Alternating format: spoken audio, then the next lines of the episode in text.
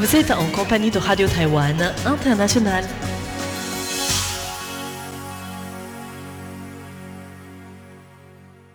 Bonjour auditeurs et auditrices, vous êtes à l'écoute de Radio-Taiwan International et vous êtes en compagnie de Clément Tricot pour vous présenter le programme du jour.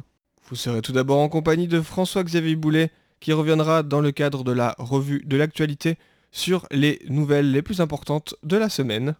Ensuite, nous nous retrouverons avec François-Xavier Boulet et moi-même, Clément Tricot, dans le courrier des auditeurs, dans lequel nous vous rappellerons les différents concours organisés par le service français, ainsi que la réponse à certains courriers d'auditeurs, notamment une question portant sur une librairie à Taipei, ou encore sur l'utilisation de termes francophones à Taïwan.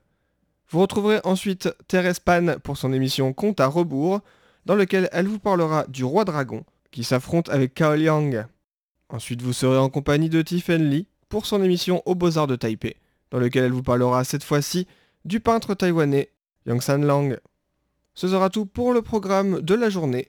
Vous étiez en compagnie de Clément Tricot pour Radio Taïwan International, et je vous laisse tout de suite en compagnie de François-Xavier Boulet pour la revue de l'actualité, dont voici tout de suite les principaux titres.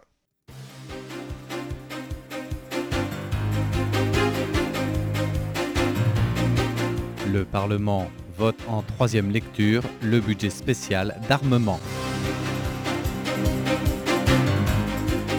Un porte-avions chinois a traversé le détroit de Taïwan. Relations diplomatiques avec Taïwan, le Parlement allemand va organiser une audition publique. Dans le sillage des élections présidentielles de 2020, les tickets présidentiels se forment avec Tsai Ing-wen qui confirme Lai Ching-te. Bonjour et bienvenue dans la revue de l'actualité de cette semaine du 17 au 23 novembre avec les titres importants concernant Taïwan présentés par François-Xavier Boulet. Les députés taïwanais ont adopté en troisième lecture le budget spécial d'achat d'armement. Et c'est vendredi que les députés ont acté ces règlements spéciaux qui régissent l'achat de 66 avions de chasse américains de type F-16V. Le budget alloué par les députés est de 247,22 milliards de dollars taïwanais, c'est 10 millions de moins que le budget initial. À noter que cela correspond à 7,310 milliards d'euros environ à répartir sur la période 2020-2026. Maintenant que le budget final a été approuvé par le Parlement, le ministère de la Défense peut finaliser avec la partie américaine le dernier point de l'accord, à savoir le prix de vente final, ce qui devrait être acté dans le courant du mois de décembre. Taïwan condamne la énième intimidation de la Chine suite au passage du porte-avions chinois dans le détroit. Le début de semaine a été marqué par ce passage très surveillé par le ministère de la Défense du porte-avions chinois 002 dans le détroit de Taïwan, du nord vers le sud. Encore en phase de test, ce deuxième porte-avions chinois est aussi le tout premier entièrement construit en Chine. Et lors de cette traversée test, il était encadré d'autres frégates de l'armée chinoise. À noter que ce mouvement de la marine chinoise a été surveillé mais aussi suivi par des navires de guerre américains et japonais, faisant eux aussi acte de présence dans une zone de tension entre les deux rives.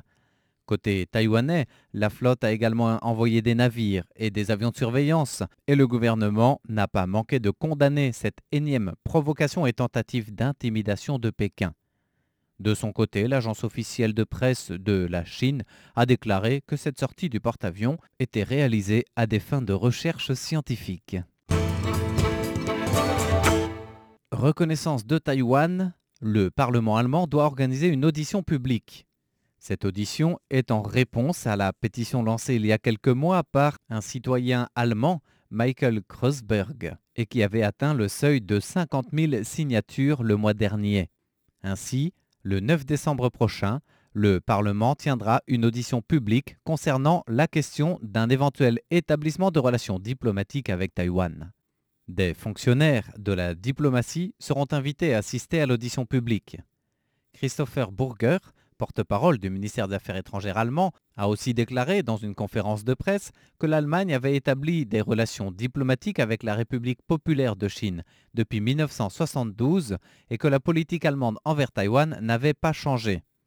Toutefois, il a déclaré que l'Allemagne entretient toujours des liens étroits avec Taïwan dans différents domaines, depuis l'économie jusqu'à la culture, en passant par l'éducation, la recherche, les arts et autres domaines. Et le diplomate allemand de conclure que l'Allemagne soutient toujours une participation substantielle et active de l'île aux organisations internationales, dont le statut de participation n'est pas réservé aux pays souverains. Présidentielle 2020, le ticket Tsai Lai est confirmé. La présidente sortante Tsai Ing-wen a confirmé le week-end dernier que son colistier dans la course à la présidentielle de 2020 serait bel et bien l'ancien Premier ministre William Lai, son concurrent à la primaire pour l'investiture du parti.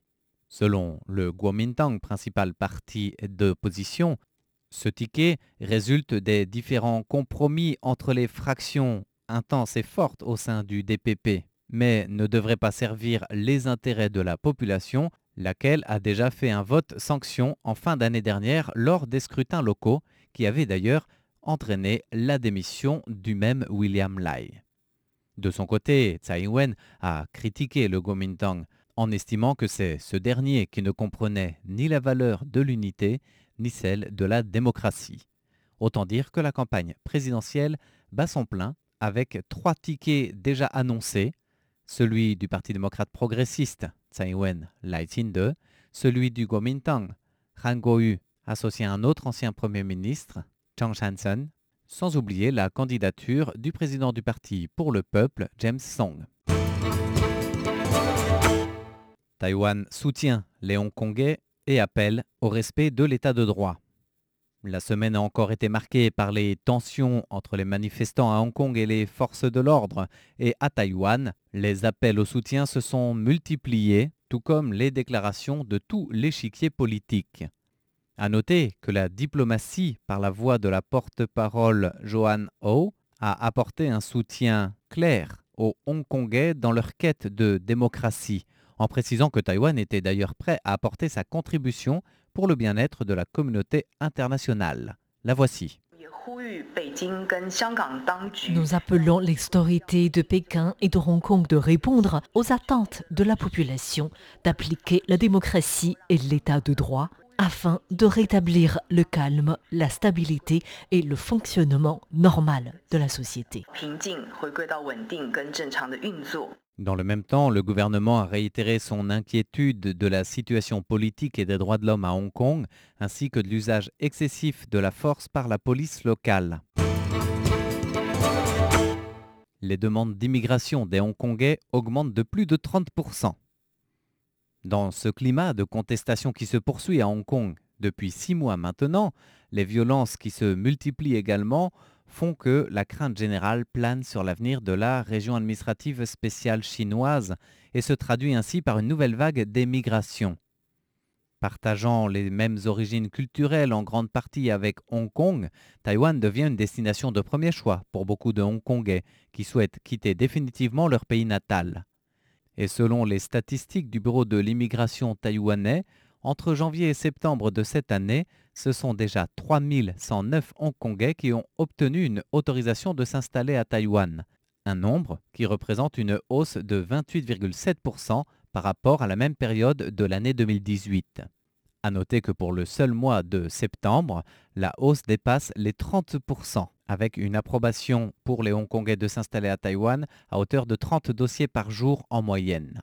Si la plupart des demandes sont motivées pour un rapprochement familial, d'autres motifs comme des études en échange ou pour investissement sont de plus en plus évoqués sur les plus de 3000 demandes déjà approuvées. Taipei est la 6e ville du monde en termes de prospérité et ville inclusive. C'est ce qui ressort du reste de la première édition du PIXA, qui est le prix des villes prospères et inclusives, organisé par la PIXA en Espagne, qui vient de décerner ses récompenses aux 20 villes élues sur les 113 villes évaluées. Et Taipei, la capitale taïwanaise, se classe donc au 6e rang mondial. C'est d'ailleurs la seule ville en Asie à être retenue dans les 20 villes élues du PIXA 2019. Le classement du PIXA prend 3 critères d'évaluation, à savoir la prospérité des villes, leur niveau d'inclusion, ce qui comprend la sécurité individuelle, l'éducation et la généralisation de l'information, ainsi que l'inclusion en termes d'espace. Déchets nucléaires, les aborigènes Tao de l'île des Orchidées seront indemnisés.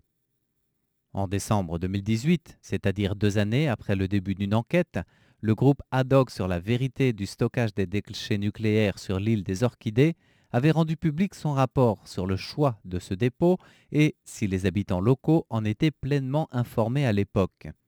Un rapport qui stipule que la tribu aborigène des Tao, donc les principaux habitants de l'île des Orchidées, n'était pas informée de cette installation pour entreposer les déchets nucléaires.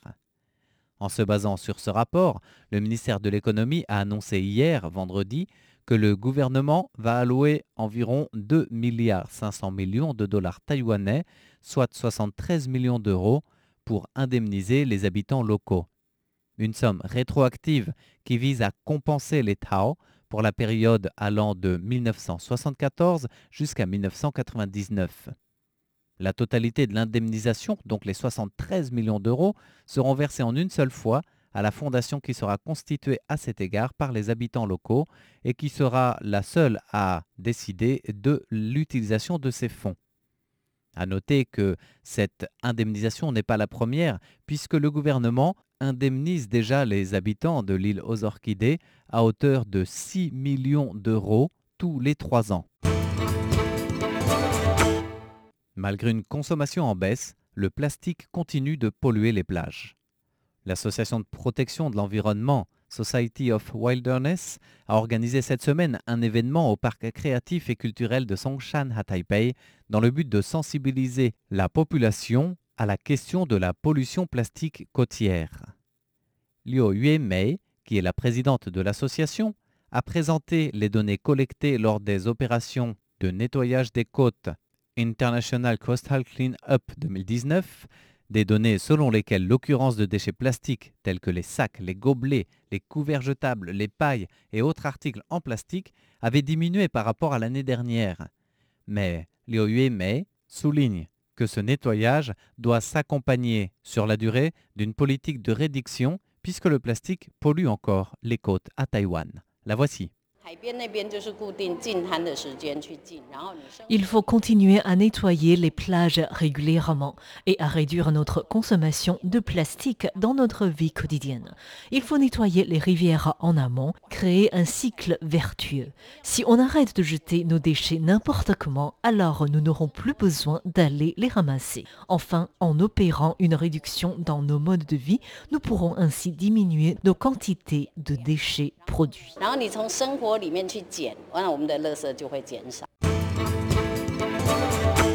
Le chômage technique atteint un nouveau record à Taïwan. Si la croissance économique de Taïwan se classe en tête des 4 dragons asiatiques cette année, il faut souligner que la situation reste diverse et variée et qu'à l'échelle intérieure, la croissance n'est pas forcément de retour. Ainsi, le ministère du Travail a récemment annoncé que le nombre d'employés étant contraints au chômage technique a atteint un nouveau record cette année, puisqu'en date du 15 novembre, on compte 43 entreprises recourant à cette pratique, ce qui concerne 2668 employés, actuellement donc au chômage technique. Selon l'Institut de recherche économique de Taïwan, l'impact de la guerre commerciale sino-américaine fait que beaucoup d'industries ont connu un déclin dans leurs exportations, ce qui explique en grande partie cette situation de chômage technique à la hausse. Le ministère du Travail, de son côté, surveille la situation et rappelle aux entreprises la nécessité de se conformer à la loi en vigueur et de respecter les droits des employés. Voilà, nous arrivons au terme de la revue de l'information de la semaine qui vous était présentée par François-Xavier Boulet pour Radio-Taiwan International. Bonne suite de programme en notre compagnie.